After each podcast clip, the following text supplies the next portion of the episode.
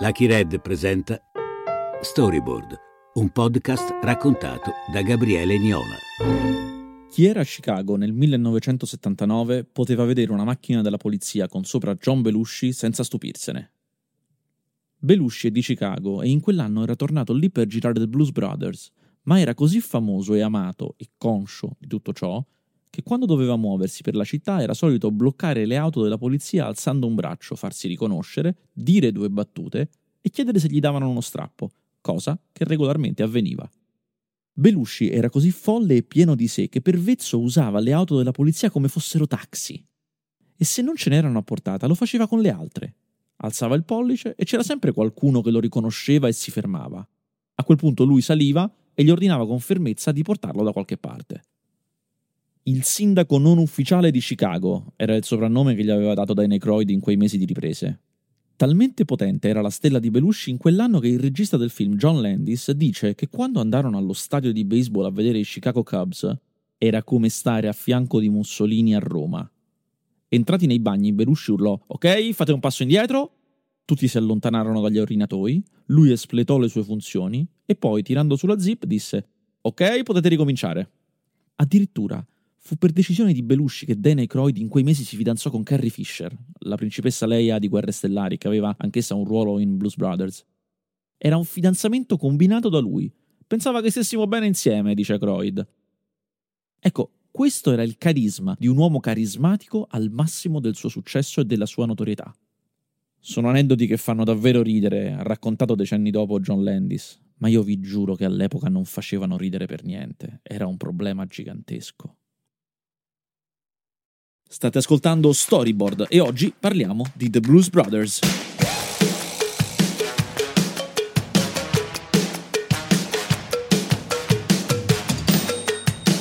La Blues Brothers Band nasce quattro anni prima dell'uscita del film, nel 1976, quando Belushi e Croyd lavoravano al Saturday Night Live, una trasmissione comica popolarissima. Per conto proprio giravano i locali facendo blues e la produzione gli aveva accordato di suonare per intrattenere il pubblico dello spettacolo prima che partisse la trasmissione. Ma il 17 gennaio del 1976 per la prima volta si esibirono con la loro band in uno sketch, vestiti da api, che era una gag ricorrente dello show. Due anni dopo, nel 1978, lo fecero nel costume che conosciamo, cantando Soul Man e Hey Bartender. Il successo fu tale che realizzarono anche un album, A Briefcase Full of Blues, in riferimento alla valigetta che portavano sul palco ad inizio performance che contiene l'armonica di Dan Aykroyd. Un disco tutto registrato durante l'apertura di uno spettacolo di Steve Martin. L'album entrò in classifica al primo posto ed è a tutt'oggi uno dei dischi blues più venduti di sempre. Da lì qualcuno disse facciamone un film e in poco tempo fu messa insieme la produzione. La fine degli anni 70 erano un momento molto particolare per Hollywood. Per un decennio il cinema era stato cambiato da una generazione giovane che faceva film particolari e attirava un nuovo pubblico. I vecchi e grandi produttori non li capivano, ma erano entusiasti e gli davano carta bianca. All'apice di quel periodo, solo due anni prima, Spielberg aveva imposto un nuovo standard di guadagni stratosferici al box office con Lo Squalo e George Lucas l'aveva fatto con Guerre Stellari. Le star decidevano tutto in quel momento e i produttori eseguivano ogni loro desiderio. Belushi era una star e voleva fare un film dei Blues Brothers. E così fu.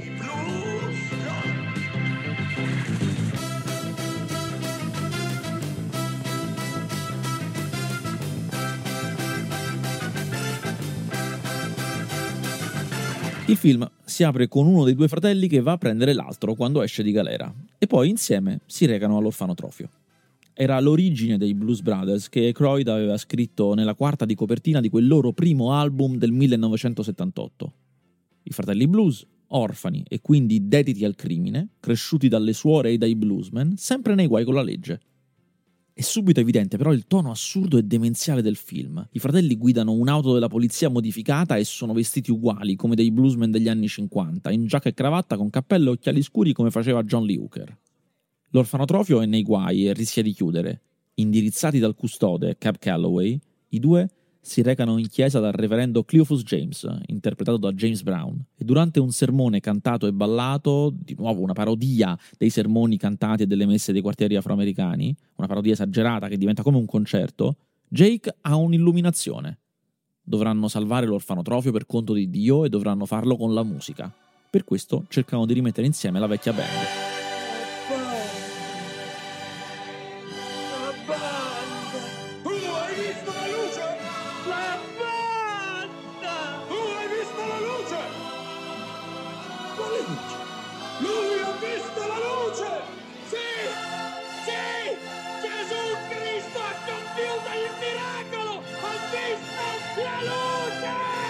Siamo con i piedi saldi nella primissima parte del film, la più lineare e semplice, che in una maniera paradossale rispecchia i modi strani e difficili con cui la vera band con cui Aykroyd e Belushi si erano esibiti negli anni precedenti si era formata. Era una band composta da mostri sacri, turnisti eccezionali che all'epoca erano visti come dei falliti perché si erano venduti prima alla TV e poi addirittura al cinema, appresso a due comici che non cantavano benissimo. Certo, loro non erano andati a prenderli in location strane e strappati a lavori assurdi. Ma pare che per convincere alcuni di questi, Belushi li chiamasse ad orari improbabili, ordinandogli di presentarsi il giorno dopo da lui e ad ogni risposta negativa ripetesse soltanto: Ti ordino di presentarti qui domani, anche per un'ora di seguito. Reparto premamano. Certo che si trova proprio di tutto qui, eh? I Blues Brothers trovano i primi membri in un nightclub e non è difficile convincerli. Ma il successivo, interpretato dal grande trombettista Alan Rubin, noto come Mr. Fabulous, è un maître d'hotel dove i due portano scompiglio fino a che non vuole aderire. Gli ultimi due, invece, interpretati uno dal chitarrista Matt Guitar Murphy e l'altro dal sassofonista Blue Lou Marini, lavorano nel diner della moglie di Matt, Aretha Franklin. Fino ad ora, questo non è un vero film sono solo una serie di sketch in cui i due fratelli Jake e Elwood Blues vengono introdotti. Sono momenti diversi, spesso slegati, affiancati con un senso piacevolmente caotico. E certo, molto umorismo.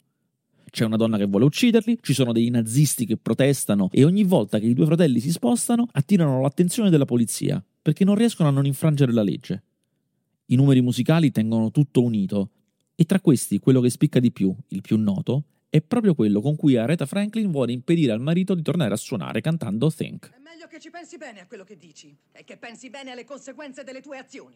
No, chiudi il becco, per favore. You better think, think, think about what you're trying to do to me, yeah. Think, think, think, let your mind let yourself be free. Questa è una delle prime scene girate e in assoluto una delle più problematiche, una specie di epifania dei disastri a catena di una produzione nata malissimo, con follia e poca logica. Aretha Franklin è la prima a girare in ordine cronologico tra i grandissimi nomi del blues che hanno una canzone nel film e non sa cantare in playback. Pochi lo sapevano fare tra di loro. John Landis lo scopre in quel momento e sarà così anche per James Brown e John Lee Hooker. Quella è una generazione di musicisti che non è in grado di muovere le labbra in sincrono con una canzone, specie se è una loro canzone. Questo perché non sono capaci di cantare due volte nella stessa maniera, non lo hanno mai fatto in tutta la loro vita e per loro non ha nessun senso farlo. Ogni volta si canta come ci si sente di cantare. Ma è un problema gigantesco quando bisogna poi montare una scena, fare diversi chuck e tutto deve tornare, deve essere a tempo e deve funzionare insieme. Tutti i chuck devono essere uguali. Quei giorni sono un incubo e il risultato è una scena ipermontata, con continui stacchi per cercare di trovare i momenti in cui Areta va in sincrono con se stessa. Landis si supera per rendere quel delirio un momento di grande cinema. Da lì in poi James Brown e John Lee Hooker saranno registrati dal vivo sul set e infatti le loro performance risultano molto diverse. Addirittura Hooker non recita nemmeno, non ha un personaggio, si rifiuta di scendere a patti e suona una volta sola la sua canzone. Landis organizza tantissime macchine da presa, tutte insieme, che registrino l'esibizione da mille punti diversi come un concerto. Hooker viene, attacca il suo strumento, suona una volta sola e buona la prima.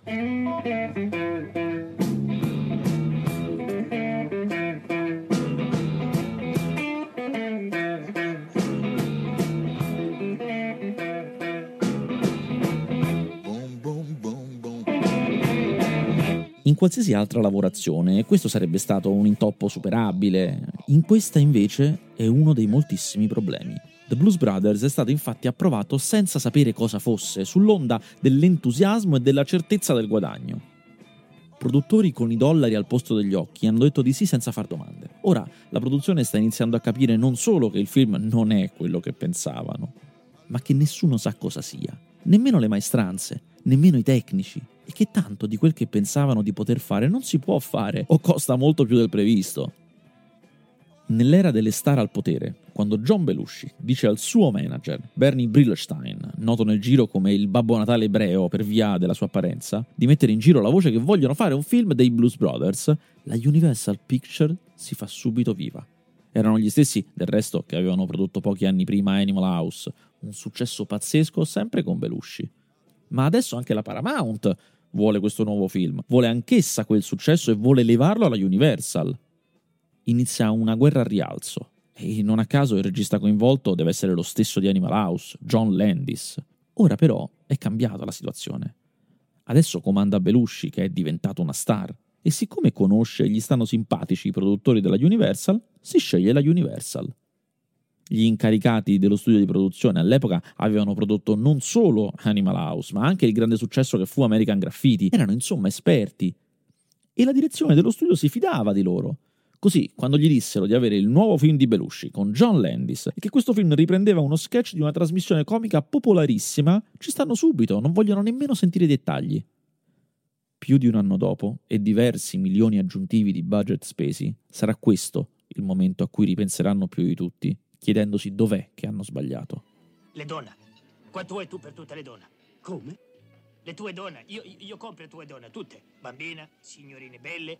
Io voglio comprare tutte. Quanto vuoi tu per tue bambine? Maître Maître Viene firmato l'accordo. Mezzo milione se ne va solo per il cachet di John Belushi e 250.000 dollari per quello di Dan Aykroyd. Nessuno si è ancora preoccupato del fatto che secondo la produzione il film deve costare 12 milioni, quindi è un piccolo film, e secondo chi lo ha creato deve costarne 20, quindi è un grande film. Non discutono su nulla e non c'è nemmeno una sceneggiatura da leggere. Una cifra non specificata viene stanziata sulla base dei nomi e dello sketch, non di una storia. Altro dettaglio che li avrebbe dovuti preoccupare e a cui ripenseranno, e molto, di lì ad un anno. Eh, Scusate, ma io credo che non ci sia niente che non va in questa tastiera.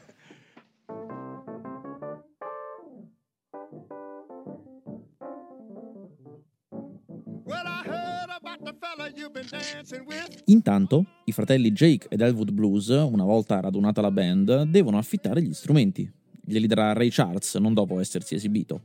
Ray Charles era l'unico dei grandi musicisti coinvolti che non era in difficoltà all'epoca delle riprese. L'unico che costava e non era venuto via a poco. Gli altri invece erano ormai totalmente fuori moda. I singoli di maggiore successo della musica nera nell'anno 1979 sono I Will Survive di Gloria Gaynor, Hot Stuff di Donna Summer e il più venduto di tutti, Le Freak degli Chic di Nile Rodgers. La musica nera era la disco, non più il blues. Della vecchia guardia solo Charles resisteva. Tutti gli altri, dopo il film, diranno che le loro carriere sono tornate in carreggiata grazie a The Blues Brothers, che li ha fatti conoscere ad un nuovo pubblico che nemmeno sapeva chi fossero. La prima serata di prova della band è in un localaccio in cui si spacciano per i good old boys e cantano canzoni che non sono del loro repertorio, non riuscendo a fare nemmeno un soldo perché spendono in alcol molto più di quello che gli viene pagato. Hanno bisogno di una grande serata, gigantesca, per raccogliere i soldi necessari. Si fanno così prenotare un grandissimo auditorium e fanno pubblicità a caso, in strada, per poterlo riempire. Mori, quel lavoro ci serve. Siamo in missione per conto di Dio. Tu trovaci la sala e io ti garantisco che facciamo un pienone mai visto. Che ne dici? Ok, vi do il parasotel. Questo è il punto in cui la trama prende totalmente la tangente. Finita la parte più semplice, cioè l'introduzione dei personaggi e l'accumulo di mistero, bisognerebbe iniziare a risolvere le questioni, ma non c'è nessuna intenzione di farlo. L'unica certezza è che il materiale è letteralmente esilarante, un concentrato del meglio della follia di tutti, dall'umorismo di parola di Dan Aykroyd a quello fisico senza limiti di Belushi fino al genio sopraffino di Landis, che lega tutto e ha idee di messa in scena divertentissime. Tuttavia non ci saranno nodi da portare al pettine, non ci sarà evoluzione dei personaggi né un vero carattere, la sceneggiatura è piena di buchi e la lavorazione del film è partita prima ancora che questa fosse finita. Infatti il problema è che quando, mesi dopo la firma del contratto, finalmente uno script era arrivato, l'autore era Dan Aykroyd. A tutti, quella del film era sembrata una buona idea, senza che nessuno sapesse che Aykroyd non solo non ha mai scritto una sceneggiatura in vita sua, ma proprio non ne ha mai vista una. Lo script si intitola Il ritorno dei Blues Brothers e manca tutto. Non ha una scansione dei tempi, non ha le indicazioni di regia o la formattazione che hanno le sceneggiature. Non ha nemmeno una storia propriamente detta, né tantomeno un arco narrativo per i personaggi. Soprattutto non ha la durata di un film. In una sceneggiatura di solito una pagina corrisponde più o meno ad un minuto di quello che poi si vedrà sullo schermo. Dunque poco più di un centinaio di pagine è di solito la grandezza media. Il ritorno dei Blues Brothers sono 324 pagine deliranti. A riceverla è un pesce piccolo della Universal, Bob Wise, che annusa il problema solo a tenerla in mano e sentirne il peso. E Croyd poi, sbruffonissimo, l'aveva rilegata con copertine gialle come l'elenco del telefono per prenderli in giro. Wise la legge e chiama un pesce un po' più grande di lui, Sean Daniels, l'uomo che cura il film per conto della Universal, e gli dice: C'è del lavoro da fare. Ehi, tu sulla moto! Voi due ragazze, ditelo ai vostri amici. Parcheggio gratis! Solo due dollari d'ingresso, gente! Sarà una serata indimenticabile! Solo due dollari! La metto in vetrina, signora, perché è una cosa importante. I Blues Brothers promuovono il loro evento montando un megafono sulla macchina e finendo demenzialmente a guidare anche sul bagnasciuga. Distribuiscono volantini e così si fanno notare, oltre che da un possibile pubblico, anche da tutti i nemici che hanno accumulato fino a quel momento, sfondando centri commerciali e facendo finire manifestazioni naziste in acqua. Tutti vogliono impedirgli di arrivare a quel concerto dove comunque li attende la polizia e anche una misteriosa donna. Questa parte va incredibilmente veloce per essere il setup del finale, e questo perché il risultato finale della sceneggiatura è frutto di tantissimi tagli. Nella versione originale c'erano digressioni senza senso sul cattolicesimo, lunghissime parti in cui tutti e otto i membri della band vengono reclutati singolarmente, intere sezioni scritte in stile libero, oltre ad una valanga di idee divertentissime. Era stata consegnata così da Dan Aykroyd solo ad un mese dall'inizio delle riprese. John Landis, che è un vero conoscitore del cinema, un genio della regia e della scrittura, si chiude per tre settimane con quel tomo e lo taglia, cambia, riassembla, sfoltisce e poi lo taglia ancora fino a che la riduce a 140 pagine e sembra quasi una sceneggiatura vera. Certo, mancano ancora tutte le indicazioni di regia, ma tant'è. Landis, in questo inferno annunciato, aveva in realtà capito tutto. Aveva capito che era la sua possibilità di girare un film grande con i soldi della Universal e, come in Animal House, aveva capito che tutto doveva girare intorno a John Belushi, che lui definiva una star del muto nell'epoca del sonoro. Sostanzialmente un uomo che vive di movimenti e non di parole.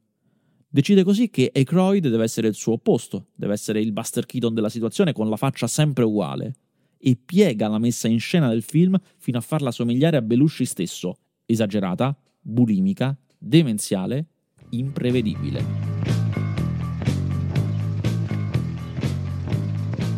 Il budget stimato è di 17 milioni. Tantissimo, specie per un film che nessuno ha capito cosa sia. Fa ridere, quello sì, quindi forse è una commedia. Ci sono almeno quattro grandissimi numeri musicali con dei titani della musica, oltre a quelli dei due protagonisti, quindi forse è un musical. Ma ci sono anche scene gigantesche di inseguimenti e incidenti d'auto come in un film d'azione o di guerra. Nessuno l'aveva capito, ma Landis stava cominciando a mescolare i generi come poi avrebbe fatto in modi più chiari, decisi e programmatici in Un lupo mannaro americano a Londra. The Blues Brothers era per lui una gigantesca sperimentazione, costosissima, fatta all'ombra della stella protettiva di John Belushi, che però, molto in fretta, era diventata una piaga. I mesi di ritardo ormai sono tre, i problemi quasi insormontabili e dopo le prime settimane tranquille John Belushi è introvabile. La mattina non si presenta e nessuno sa dove sia. Il film infatti si gira a Chicago, la città natale di Belushi, che lì è trattato come un re. Intere giornate sono buttate e il budget è arrivato a livelli tali che, racconta Landis, il giorno in cui gli arriva finalmente un calcolo affidabile di quanto dovrebbe costare alla fine il film, il suo assistente nel leggere la cifra gli dice John, l'abbiamo già superata. Come dice Landis, fa molto ridere, ma sul momento faceva piangere. I problemi sono così grossi che la notizia scala gli uffici della Universal e arriva fino all'ultimo piano, al presidente Lou Wasserman. Un grosso studio di produzione come era la Universal Pictures eh, era come un mostro dalle mille braccia. Diverse lavorazioni vanno avanti contemporaneamente e il capo, nonostante le abbia approvate tutte, non le segue. Lo demanda all'esercito di produttori che ha sotto di sé a diversi gradi di potere. Questi hanno un budget e una data di scadenza. Per il resto se la devono vedere da sé. Il presidente ha cose più importanti da fare. Wasserman era noto per dire di qualunque budget, di qualunque suo film, che era troppo alto. E quando viene a sapere che un film di un comico televisivo sta costando più del doppio della cifra che aveva approvato e che è tre mesi in ritardo, va su tutte le furie. Ma Wasserman non era solo il capo della Universal. Nel 1979 Lou Wasserman era detto il re di Hollywood. Era un uomo di ferro, un prodotto del comunismo. Ebreo, figlio di immigrati russi, aveva iniziato a lavorare nello spettacolo dopo la seconda guerra mondiale come agente di musicisti e poi di attori. All'epoca aveva capito prima di altri che i grandi studios non facevano più quei mega contratti alle star che li vincolavano ai loro film per anni e anni, perché non producevano più così tanti film come prima. E quindi aveva iniziato a rappresentare insieme scrittori, registi e attori, offrendo alle produzioni film già impacchettati a cui mancava solo il finanziamento per partire. Si era sostanzialmente preso una parte di lavoro che prima facevano gli studios, assemblare i film, e c'era diventato ricco. Inoltre Wasserman fu il primo a inventarsi il fatto che un attore potesse essere pagato meno se aveva accesso ad una percentuale degli incassi del film. L'idea in realtà era un trucco per pagare meno tasse che sperimentò con James Stewart nel western di Anthony Mann Winchester 73 e fu un successone. Oggi è la normalità. Quando poi l'arrivo della TV mise in ginocchio gli studios, mandandoli quasi in bancarotta, Wasserman era lì e nel 1962 aveva comprato la Universal a pochissimo. Aveva inoltre messo un suo uomo, Jack Valenti, a capo della MPAA, che era ed è l'associazione che riunisce tutti i produttori. Così, in pratica, controllava gli studios e Hollywood. E in America, chi controlla Hollywood controlla il consenso. Wasserman era un democratico, ma anche amico di Ronald Reagan il quale da poco aveva finito il mandato come governatore della California, ma aveva perso la corsa alla presidenza contro il democratico Gerald Ford. Wasserman era così potente che il film si girò a Chicago, anche se esisteva un divieto di girare film a Chicago. Esisteva perché una volta un film con Lee Marvin aveva mostrato un poliziotto di Chicago corrotto, e da lì era stato emesso quel divieto. Niente più riprese. Nel 79 il sindaco di Chicago era una democratica, Jane Byrne, eletta da pochissimo e il primo sindaco donna della città, una donna di ferro. Con una telefonata, Wasserman non solo fece autorizzare le riprese, ma quando la truppa arrivò in città furono ricevuti da Jane Byrne nell'ufficio del sindaco e si fecero delle foto insieme. Addirittura gli fu permesso di girare una scena negli uffici di un palazzo del comune, quella in cui i fratelli entrano dentro guidando la macchina, cioè gli hanno concesso di guidare un'automobile dentro gli uffici di un edificio dello Stato. Questo era Lou Wasserman. E quando seppe che c'era qualcuno che stava facendo lo stronzo con i suoi soldi, emise un ordine. Basta, finitelo. E nient'altro. Nessun appello, nessuna discussione possibile. Il grande concerto che accompagna il film verso il suo finale viene girato al Palladium di Hollywood. La produzione quindi si sposta a Los Angeles. Tutti i musicisti più importanti hanno ormai girato la propria parte. Manca solo Cab Calloway, che tuttavia non vuole cantare il suo brano storico Minnie the Moocher come lo faceva 50 anni prima e come era stato previsto. Massacra la produzione di richieste. Lo vuole fare in versione disco, per farlo più alla moda e vendere di più. E quando rifiutano propone di farlo allora twist. Poi propone Minnie Cha Cha Cha e alla fine esausto propone la Minnie Rumba impensabile. Con Wasserman sul collo, Calloway viene preso per un orecchio e fa la canzone esattamente come 50 anni prima, identica, e la esegue perfettamente.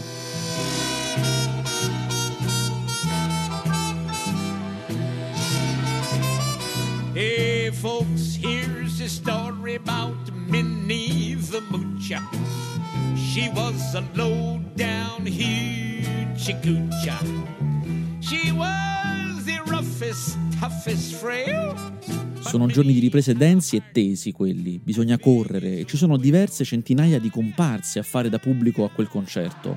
Non si può rinviare nulla, ma arriva l'ennesimo problema di John Belushi. Ha rubato uno skateboard ad un bambino per strada e ci si è messo sopra, solo che è caduto e ora ha un ginocchio distrutto, non riesce a stare in piedi. Wasserman a questo punto sta seguendo la produzione direttamente, si è trasferito nell'ufficio del pesce più piccolo dell'azienda al piano terra. Vive lì, è il suo incubo. Tramite lui tiene i contatti con la troupe e visto il problema mobilita l'ortopedico più importante di Los Angeles che nel giorno del ringraziamento si fionda sul set e rimette in sesto Belushi in modo che almeno possa stare in piedi per un po'. In tutte le scene di quel concerto finale, quando John Belushi è di spalle, non è lui, ma la sua controfigura. Quando lo si vede di fronte, invece, si muove poco e male. Che non si noti se non con uno sguardo attento è merito del genio di Landis e soprattutto di Dan Aykroyd, che fa il lavoro per due e devia tutta l'attenzione su di sé.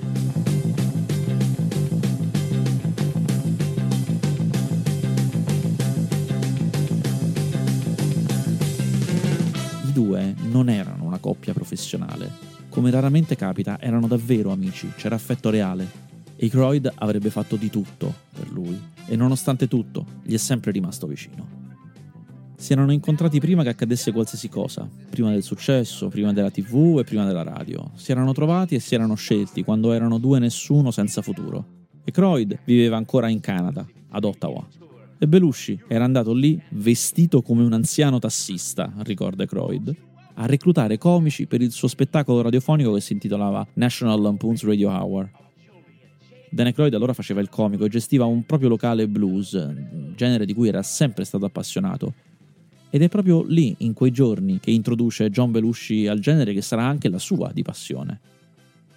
Diventano più che amici. Insieme fanno il provino per il Saturday Night Live. Insieme rendono quel programma quello che è stato. Insieme attraversano la lavorazione di un film che è molto complicata soprattutto per Belushi, il quale non era matto, ma aveva avuto successo come matto ed era autorizzato da questo successo a fare il matto per mantenerlo. E non era facile esserlo. La droga alimentava il suo desiderio di esagerazione.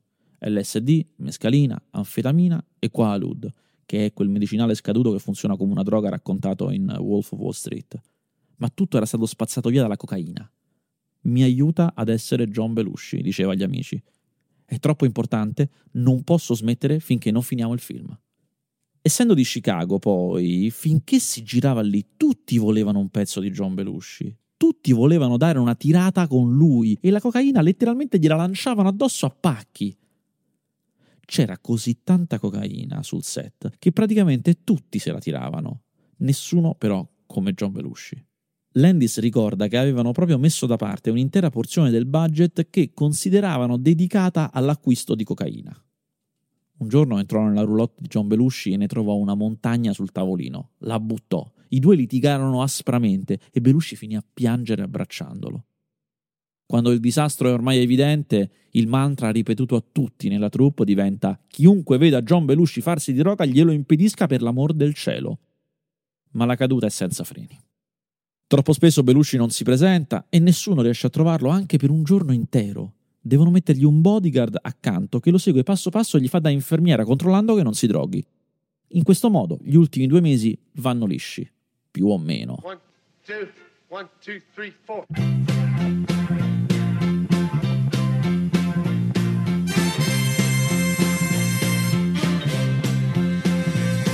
Finito il concerto, i Blues Brothers scappano con la cassa e sono inseguiti da un esercito di polizia in alcune delle scene di massa più grosse dell'epoca. Un tripudio di esagerazione che poi è la cifra vera del film, che espone quell'idea bulimica di cinema di John Landis, che esonda dal territorio della commedia e finisce in uno che ha fondato il film stesso in quel momento. Un delirio di gioia, risate, prese in giro, che è più grande di qualsiasi altra cosa. 60 auto della polizia, 17 ambulanze, 150 uomini vestiti come agenti della Guardia Nazionale, 60 vestiti da poliziotti di Chicago, 350 fucili, 150 sfollagente, 4 carri armati, 3 elicotteri. Il film era stato preparato come un film di guerra e per decenni ha detenuto il record del maggior numero di auto distrutte in un film, record superato solo recentemente dall'infame G.I. Joe Rise of Cobra. In quella che chiamavano la War Room, la produzione aveva mappe di Chicago e foto satellitari per pianificare tutto. Perché quando si girano inseguimenti in auto in città, come quelli, la pianificazione è tutto. Il sindaco Jane Byrne aveva dato il benestare, ma non sapeva cosa dovevano fare e che film sarebbe stato. Per ordine di John Landis, le macchine non vanno piano come si fa solitamente negli inseguimenti, ma vanno realmente a 160 km orari. Sono tutte guidate da stuntman e tutti i pedoni che si vedono sono stuntman. 34 auto che sfrecciano contemporaneamente su strade cittadine richiedono un esercito di persone che blocchi tutti gli incroci e che, palazzo per palazzo, impedisca alle persone di uscire mentre si sta girando per la loro incolumità. Il tutto, logicamente, era fatto la domenica mattina.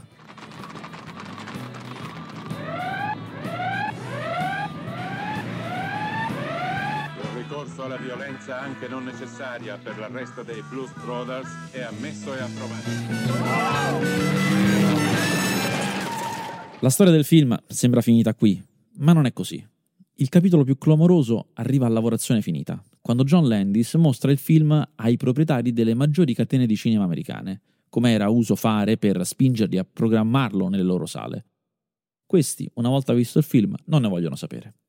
Nonostante Belushi, nonostante la Universal e nonostante Lou Wasserman. Dice Landis che questi erano gente con cinte bianche e scarpe bianche.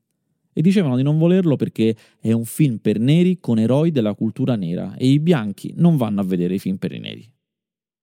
Inoltre, in quell'anno di riprese era uscito un altro film con John Belushi, intitolato 1941 all'Arme d'Hollywood di Steven Spielberg. E fu un fiasco di quelli che possono anche distruggere una carriera. Tra gli esercenti girava la battuta: John Belushi è nato nel 1949 e morto nel 1941. Alcuni di questi esercenti addirittura non vogliono proiettare il film nemmeno per i neri, perché non li vogliono i neri nei loro cinema. E siamo negli anni Ottanta. Tutte le persone coinvolte nel film vivevano o a Los Angeles o a New York, in un mondo tutto sommato tollerante, in cui la droga era qualcosa di abbastanza comune e in cui la fama non era capace di aggredirti come avveniva fuori da New York.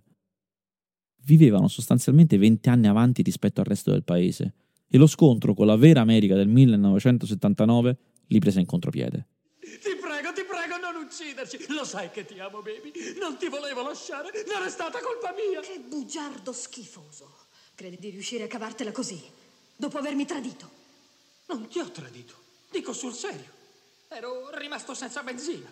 Avevo una gomma a terra. Non avevo i soldi per prendere il taxi. La tintoria non mi aveva portato il tight. C'era il funerale di mia madre. Era crollata la casa! C'è stato un terremoto! Una tremenda inondazione! Le cavallette! Non è stata colpa mia! Lo giuro su Dio! Da previsioni il film sarebbe dovuto uscire in 1400 schermi, invece uscì in 600, che è quasi la metà delle sale in cui esce oggi un film di Checco Zalone. E tutti i cinema marginali, in provincia e in zone piene di afroamericani. John Belushi visitò quanti più cinema potesse per giorni, incitando il pubblico e attirandolo.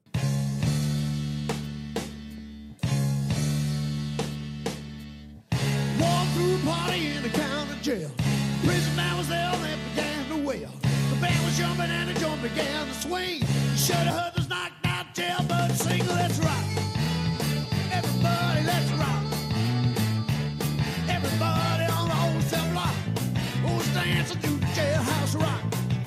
Alla fine, di 27 milioni di costo, The Blues Brothers ne incassò 115, quasi 5 volte. Un trionfo che non fece che aggravare il peso della sua fama su John Belushi. Chi lo conosceva dice che era evidente che a quei ritmi non poteva sopravvivere, come era evidente che non potesse fare a meno di sentirsi così ben voluto. Dan Aykroyd, che aveva meno di 30 anni all'epoca, non ha mai smesso di stargli vicino, anche nei momenti peggiori della lavorazione, quando scompariva. E ricorda che una notte, quando giravano quelle scene in cui con la macchina entrano distruggendo un centro commerciale, erano in una zona rurale con pochissime case intorno. Non sapendo dove fosse finito John Belushi, iniziò lui personalmente a cercarlo, seguendo una specie di scia battuta in un terreno erboso fino ad una casa con delle lucine accese. Si approcciò e con timidezza spiegò al proprietario della casa, un signore anziano, chi lui fosse e che stavano girando un film poco lontano, ma non trovavano uno dei loro attori e magari lui l'aveva visto. La risposta fu: Ma chi? John Belushi. È venuto un'ora fa, mi ha svuotato il frigo e adesso dorme sul divano. America's Guest, l'ospite preferito d'America, era un soprannome che gli aveva dato dopo quel giorno. I due erano capaci di ridere di tutto, ma di nuovo c'era da piangere. E dire che erano passati meno di dieci anni da quando, in quel bar di Ottawa, Dan Aykroyd e John Belushi si erano conosciuti, per nulla famosi, e avevano fantasticato di mettere in piedi insieme una band blues. Lì, con loro, c'era un altro canadese, Howard Shore, futuro conduttore dell'orchestra del Saturday Night Live e compositore e vincitore di tre Oscar per la colonna sonora del Signore degli Anelli, il quale, approvando l'idea, gli disse Io so anche come dovreste chiamarvi. The Blues Brothers. Ascolta tutte le puntate della serie in esclusiva su Amazon Music.